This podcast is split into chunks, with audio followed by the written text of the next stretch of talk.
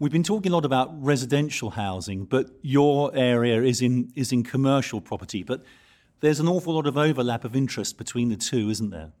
It's, it's fundamental. It's part of the bedrock of our society. The workforce have to have somewhere to live, a sense of belonging, um, to eat, to sleep, and to have available stock and relevant stock, uh, and uh, in a location which is appropriate for the commercial environment is essential.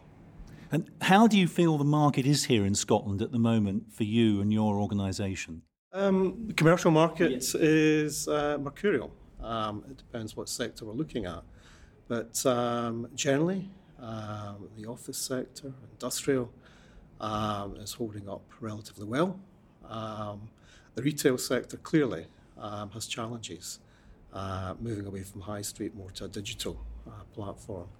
But uh, fundamentally, um, I think uh, the overall property sector um, is in a good place, um, but it goes through cycles. And how about the B word, Brexit? How is that affecting the market at the moment? Um, I think, as with any market, um, there's an element of uncertainty. Very difficult to plan for the future. So there is a bit of a holding pattern in some uh, aspects of the market, especially if you don't have to commit right now.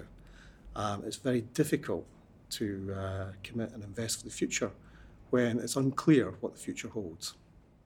And what, we heard a lot, understandably, talking about the industrial strategy this morning about sustainability. What, how important a factor is that now in, in your sector, building sustainably and improving buildings to, to help their sustainability levels? Well, I think at a social conscience level, um, is extremely important. I think that will cast through the next generation of professionals coming through, where it's just how we do business, it's how we, uh, we approach the market.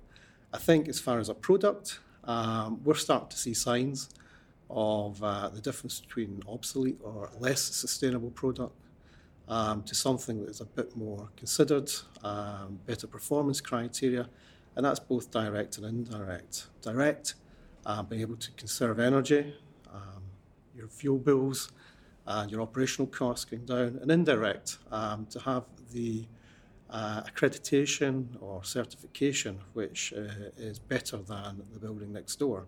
Um, certainly ha- attracts a premium to that right. product. So it's not going to go away, is it? It's very Absolutely much here not. to stay. that's, that's, um, it's part of our fabric now. Right.